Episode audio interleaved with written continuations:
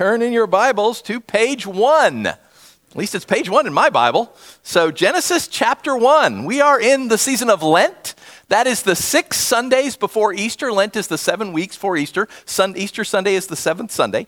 And we are going to take these next six weeks to talk about the story of the Bible. And what I want you to hear there is that it's singular the story of the Bible. Because I, I, suspect if we think about it or we ask most people, they would say that the Bible is full of a ton of different books that are loosely held together, that there's just a bunch of stories in here. And while that's true, there are a lot of stories in here, there's also another story that goes over the whole scriptures, and that's the story of redemption.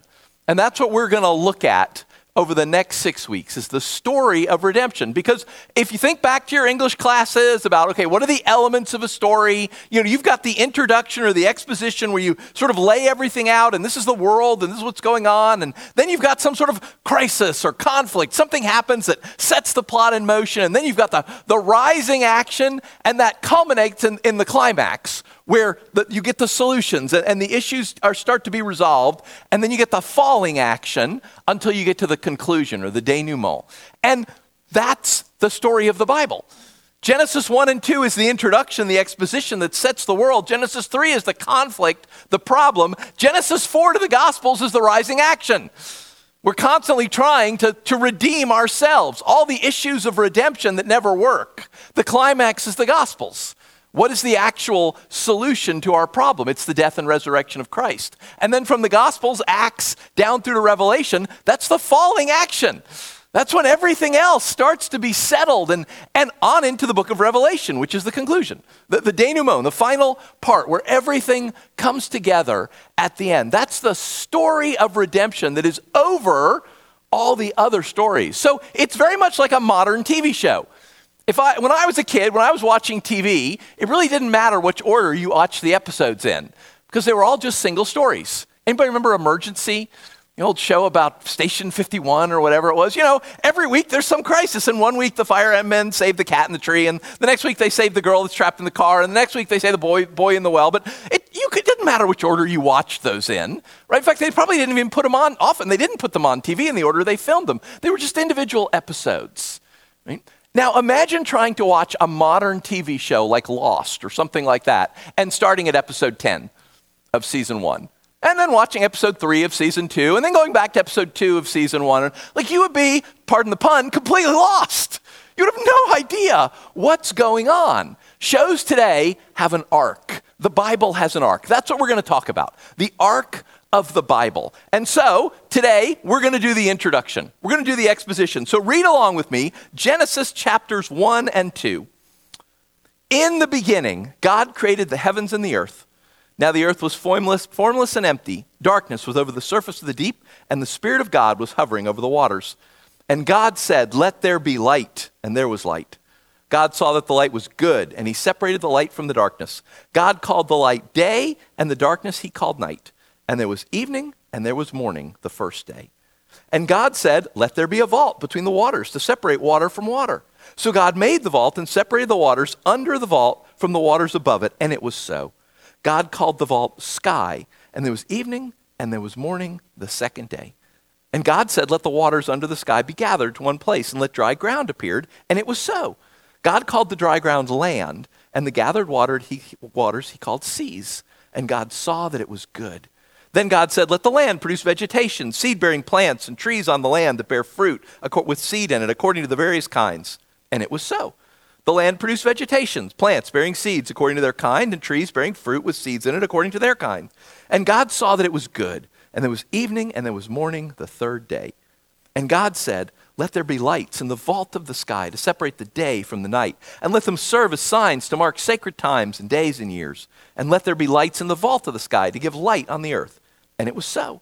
The Lord made two great lights the greater light to govern the day, and the lesser got light to govern the night.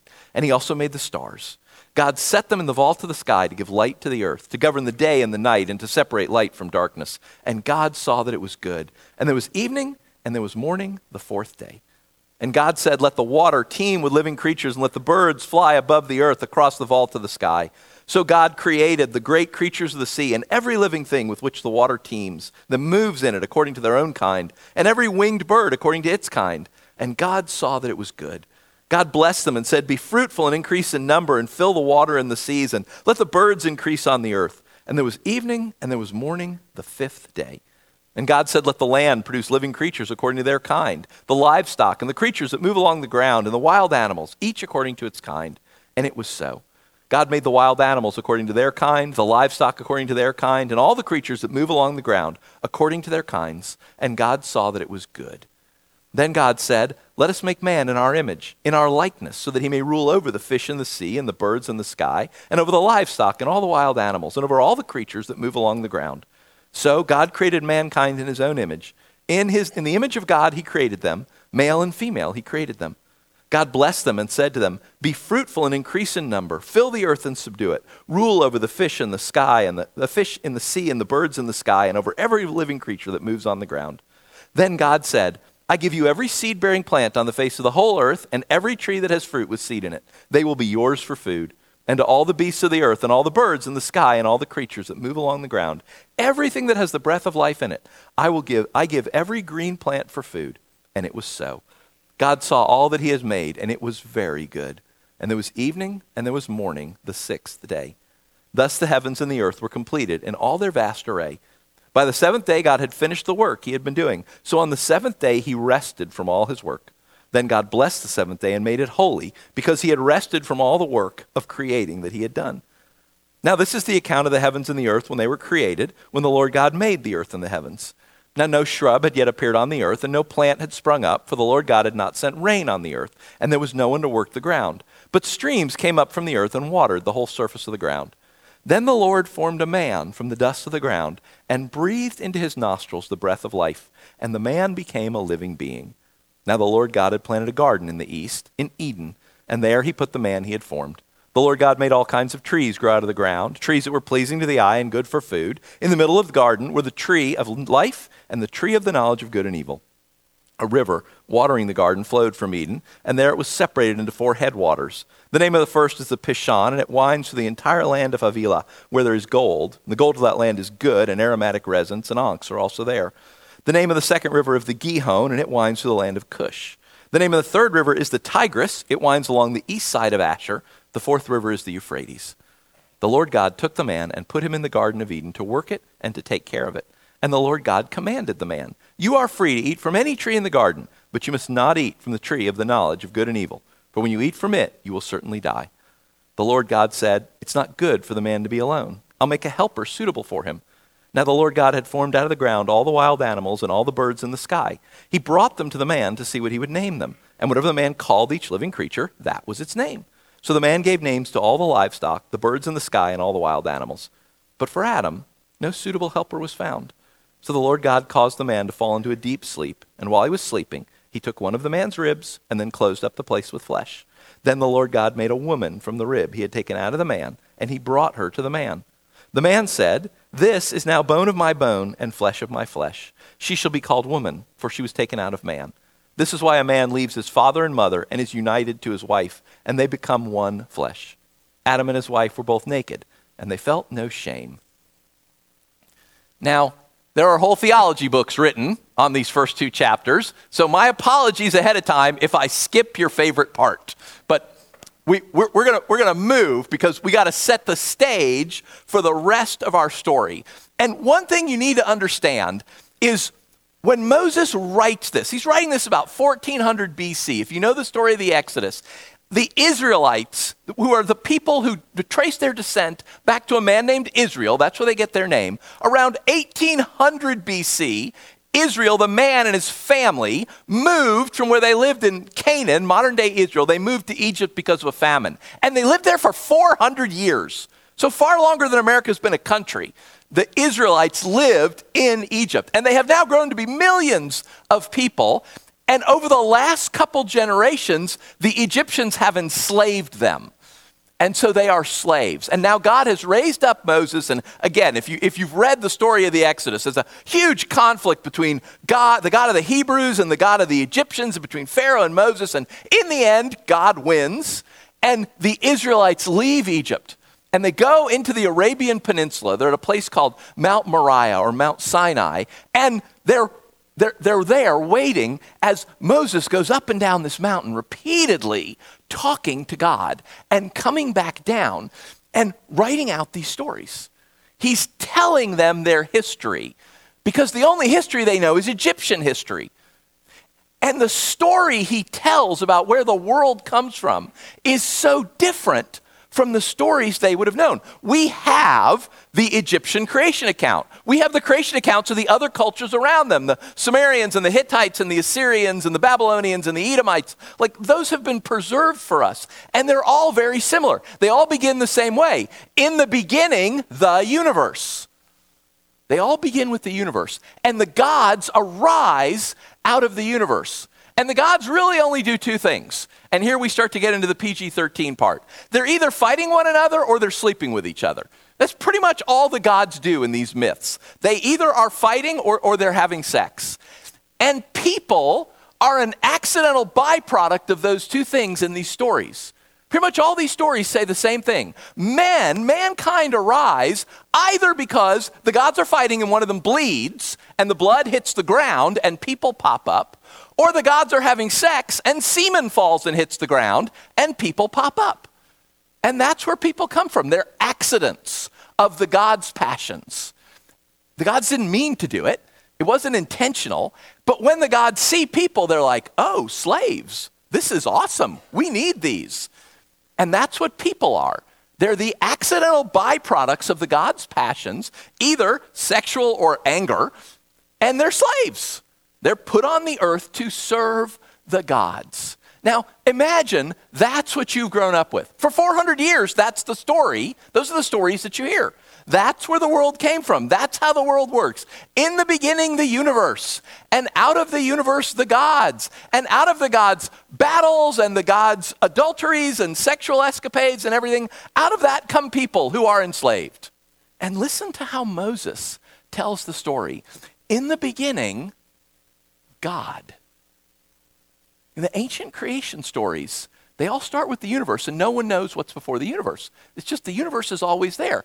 And the gods arise. And Moses says, No, you know, you've got that backwards. In the beginning, God. It's God that's always been there. What was before God? Nothing. There's not, it doesn't exist. God has always been there. The universe arises out of God. In the beginning, God made the universe. And he goes on to tell how the universe is made with order, it's made with intention, it's made with purpose. There's a plan, it's step by step all the way through. This is so completely different from anything that the guys Moses is writing for. This nation of several million Israelites who've lived for generations in, in Egypt and have now come out, they're going to be their own nation. This is so, so different. And this story ends where, where do people come from? Are people just an accident? No. I mean, do you hear the repetition in the stories over and over? And God says something, it happens, it's good. There's evening, there's morning. That repetition happens over and over again. The Lord speaks and it happens and it's good. And then that's the end of the day. And we move on to the next one until you get to people. Did you hear how different that one was? It's still got all those elements, but it expands them dramatically. God just doesn't say, let there be mankind, like he has for everything else. Let there be animals, let there be plants, let there be fish. He explains why he's doing it. Let's make people for this, re- for this reason. Here's what there's going to do. People are made in God's image. They're made male and female. Now, okay, we know the animals were mostly made male and female too, but it doesn't mention that. It only says that about people. They're made in God's image. They're made male and female. God speaks to them. He explains to them why they're there and what's going on. And then in verse 31, he looks at it and it's very good. Everything's been good until now. This is very good. And then God rests. Again, none of the stories they ever would have heard, the gods never rested. Again, they were constantly either having sex or having fights. That's what they did. And Moses says, No, God, God did this and it was, it was finished. It, it was good. He was, that was it. This is as, this is as good as he was going to do. This is the world God has made. Now imagine that, that you're in their place and you're hearing these things. It is so different from any of the creation stories you have ever grown up with. And I will tell you, it is so different from our creation story as well. Because our world has a creation story. In the beginning, the universe. Our creation story actually sounds a lot like the earlier ones. In the beginning, an explosion. Something happened. The, in the beginning, the universe. Somehow, out of the universe arise cosmic forces. We don't know how, but, but they do. They're not gods, but they actually act a lot like the gods. You know, the old gods either come together and fight and beat on each other, or, or they come together and cooperate and sleep with each other. But that's what they do. And, and instead, in our creation story, these cosmic forces arise. And sometimes they come together and cooperate. And gravity pulls matter together and it, and it compresses and it heats and it becomes a star. Because this wonderful light in the sky that has warmth and, and heat and shines out. And sometimes they fight each other that that star passes by another smaller star and rips it to shreds. A black hole passes through a stellar nebula and just sucks everything into it and it's gone. The, the cosmic forces in the world, they're a lot like the gods. Sometimes they cooperate and sometimes they fight. And where do we come from? Well, you know, you had sometimes the cosmic forces cooperated and sometimes they fought and we end up with a planet and then you sometimes something cooperate and sometimes they fight and you end up with life and life eventually becomes people. But it, it's all an accident. It all just happened. There's no purpose. There's no meaning. Your life, the meaning in your life is just whatever you give it. And if you want to be a fireman, great, be a fireman. But if you're strong enough to take over a country, take over a country. Might makes right. Walk out into nature, right? Why does the cat play with the mouse before it kills it? Because it likes to. It's fun. It wants to. It doesn't care that the mouse is suffering. It enjoys it. Heck, it might not even be hungry. It just enjoys it. That's our creation story. It all cosmic forces and cooperation and, and fighting and in the beginning the universe and ah people yeah you know they just they just show up it just happens if you're a believer, this is your story. And it is so radically different from the story our world tells. Because if this is your story and all people are made in God's image, then you are made in God's image. And don't let anyone tell you otherwise. Don't let anyone ever tell you that you are worthless or that you don't matter or that you're less than human or you don't count or you're not important. Every single human being descends from Adam and Eve in this story. And every single human be- being is made in the image of God. You are made in the image of God. And the people you hate are made in the image of God. The people you despise, the people you want nothing to do with, they are made in the image of God. If this is our story, then there is no place for all the isms in the world that make us look at other people and say, we're better than you. You're just inherently bad. Racism, sexism, ethnocentrism, nationalism, whatever it is, if it makes you look at another human being and say, you are worthless because of X, then that's a lie from hell. And I tell you that because I used to be on Facebook.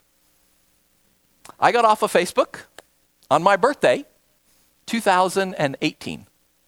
My mother called me, wished me happy birthday, told me, "Oh, Jeff, people are people in your church are writing you notes on Facebook for your birthday." And I'm like, "Oh, that's so nice. I have such a great church.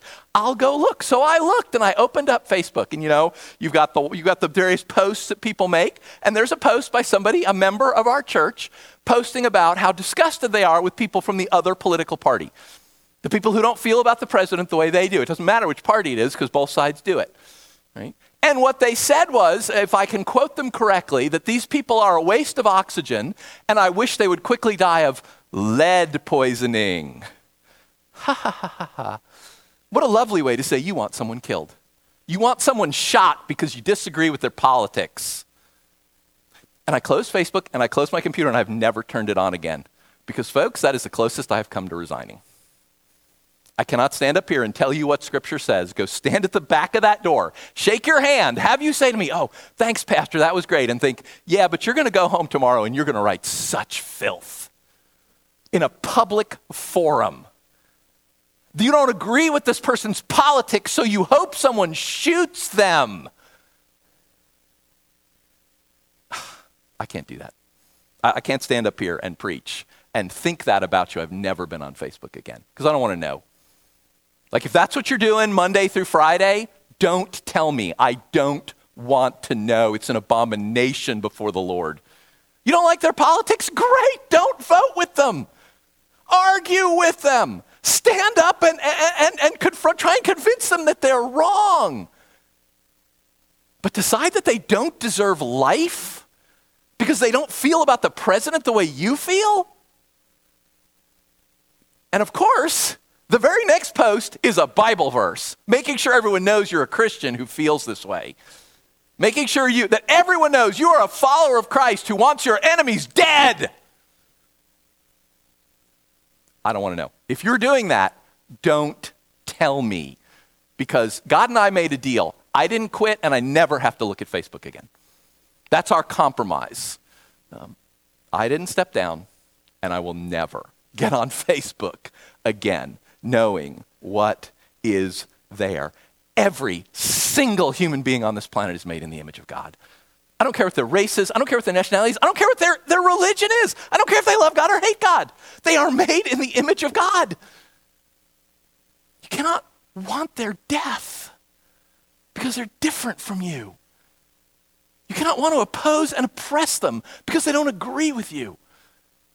This is our story, and we need to be people who live it. And I can't believe, going on, that I have to say this, because 10 years ago it would not have been, you know, at all culturally weird to say male and female, he created them. But our world doesn't believe that anymore because their story says it's all just a mistake.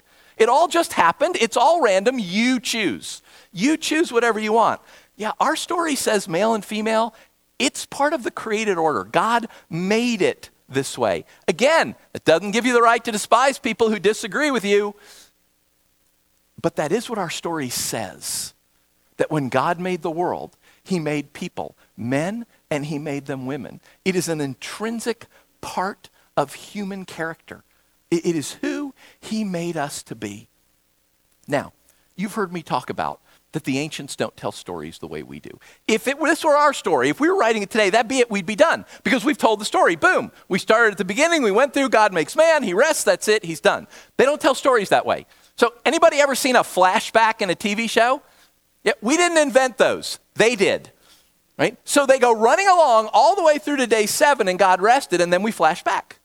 Because that's the way they tell stories. They go forward and then they go back and they give you more information and they go back and they give you more information. They never just go all the way straight through. So now we back up to day six again. There's no animals, there's no plants, there's these various things. And now, because man is made in God's image and he's made to rule, now Moses is going to tell us a ton more about that. He's not just going to say God made them male and female. He's going to tell us this whole story. And so he jumps back and he loops and he starts on this story again. And we learn all about how God made man. God says, Oh, we'll make man to rule. What does that mean? What's he going to do? Oh, we'll make man in our image. What does that mean? Well, it means in verse 7 God forms man out of dust and breathed the breath of life. Breath is also the same word as spirit breathe the spirit of life into him. Now, again, contrast that to the stories you've grown up with if you're the people reading this. People are an accident. That some God got in a fight and his blood dripped on the ground, and people came up and they immediately stopped fighting and thought, oh, that's great, they're servants. We'll, we'll enslave them and make them do it, and then we don't have to fight about it. And in this story, in our story, God shares his life to make people. He's not done that with anything else in creation. He takes, He is the, the, the Father, the Spirit, the source of life, and He takes some of that and He puts it into the man. And the man becomes a living being, a being who shares in God's own life. And then God takes him to the garden in verse 15. And he is to work the garden. He is to rule over nature. The garden doesn't work him, he works the garden. He has a job. This is before the fall. You know, your work is not some necessary evil to pay the bills. Work is from God. Adam had work to do. And then God brings him the animals and he names the animals. He has said, God said he's going to rule over the natural, he's going to rule over the animals. Here we see him doing it. He names the animals, he is in charge of them. But God says, there's no helper suitable for him. So, first we have the man. We're told he made a male and female. We see where he made the male. Now we find out about the female. He takes part of Adam and he makes Eve. Now, again, think about their world, right? In their world, 1400 BC, coming out of a place like Egypt, in the male female hierarchy, where do you think people sit? Right? Men are up here and women are down here. Right? Men are good and high position and women are low. Right? I mean, in some cultures, even, you know, 1500 years after this in the Roman Empire, you'll have men, male slaves, women, female slaves. Right? Why is mankind the pinnacle of creation? Why are we the completion? Why do we say that man is God's greatest creation? Because we were created last. That's the principle. The final creation is the best one. Anybody remember Windows 3? Anybody want to go back to it? Right? Newer is better. Right? Last creation, that's the principle. The thing that the master makes, his final thing he makes, that's the culmination of all his work. That's man in creation story. Who is it in humanity? It's woman. Adam is, hum- is humanity 1.0, Eve is humanity 2.0. Eve is the final creation. So, by that logic, she should stand over Adam. But notice how he does it. He doesn't scoop up dust and breathe into Eve. Because then she would be independent. She would be like mankind is from the rest of creation. She would be superior to Adam. Instead, he takes from Adam and makes a woman. So they're connected. She doesn't get life. Adam gets life from God. Eve's life comes from God through Adam, and yet she is made after him.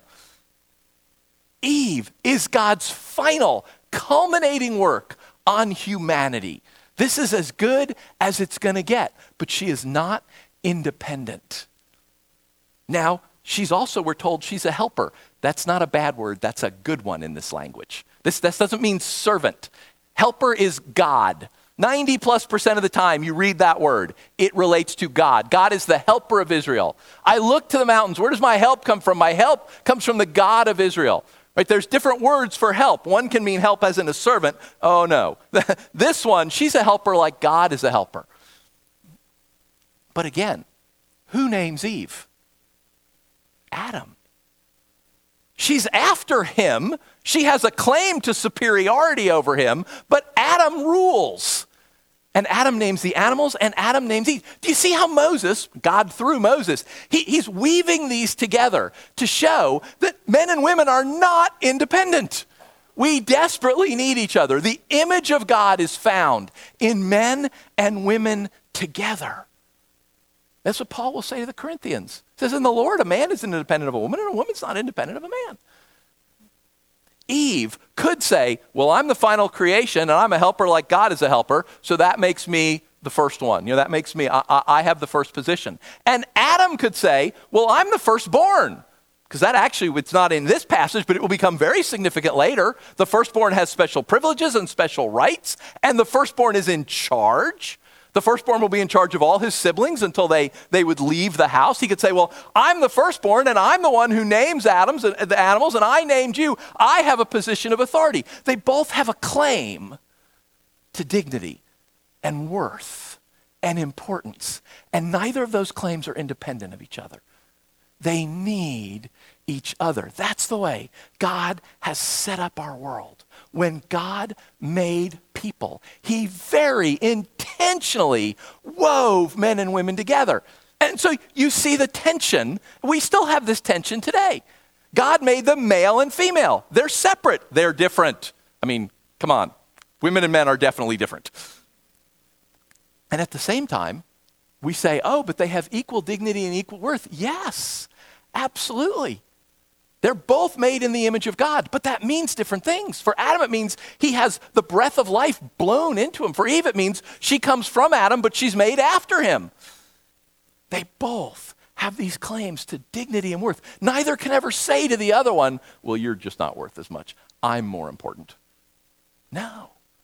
Like they've intentionally, in the telling of this story, God has intentionally woven men and women together that we need each other. And notice how it ends. God has made a man, God has made a woman. He brings the woman to the man. What's she called after that? This is why a man leaves his father and mother and is united to his wife. And they become one flesh. Adam and his wife. She stops being the woman and she starts being his wife because they're married. God takes one man and one woman and he brings them together and marries them. And then they have sex. Right? That, that's what cleave means. I hope I'm not giving away any spoilers. It's a, it's a euphemism. Join together. God makes a man and a woman, marries them, and they start sleeping together. And ah, you know, naked, not ashamed. I'm assuming this meant that there was, you know, a fair bit of sex going on early in the garden. I, I, I, am making a bit of an inference, I realize that. But they were naked and not ashamed. They, they had cloven together. That's how this story ends. Notice what God does not do. He does not make a man and a whole bunch of women and say, There you go, Adam, go at it, baby. Hope you enjoy it. He does not make a bunch of men and a bunch of women and say, okay, sure, everybody, whatever you want. He does not make one man and two women and marry him to two women and say, there you go, one on even days, one on odd days. One man, one woman, married. Then they sleep together. And that is the pattern throughout all of Scripture. It starts in the beginning of our story and it just runs all the way through the Bible. It never changes. Okay? People change, and God allows things that we're told He's not happy about, but He'll put up with, like one man with multiple women. But there are no stories in the Bible of, of polygamy that are good. I mean, seriously, start with, start with Abraham he has Sarah. He takes Hagar as his second wife. Disaster. Jacob wants to marry Rachel, ends up with four wives. Disaster. Samuel's mom, Hannah, one of two wives. Read about what her life was like. Right? I mean, it, all the way through Scripture. David, Solomon, all these guys. Anytime we're told about the lives of a man who has multiple wives, it's awful. Nothing good is happening. You know how I told you the, the Bible invented the flashback? It also invented the flash forward. You know how TV shows will do that? Like, you know, the guy's 30 in the show, and then all of a sudden in the next episode, he's 60, and, and you're seeing his possible future. Yeah, the Bible does that all the time. Right after Cain and Abel, Adam and Eve's two sons, Cain and Abel, one kills the other, so we're not going well here, right? And then boom, the Bible will flash forward hundreds of years the seventh generation from Cain, and it'll show us what Cain's descendants look like. Okay, his name is Lamech. The first thing we're told about him is he has two wives. He's collecting women, as opposed to what Scripture says one man, one wife. He's collecting women, and he's bragging about having killed a man. He's like, Oh, you think Cain was bad for killing his brother? I am seven times badder than Cain was.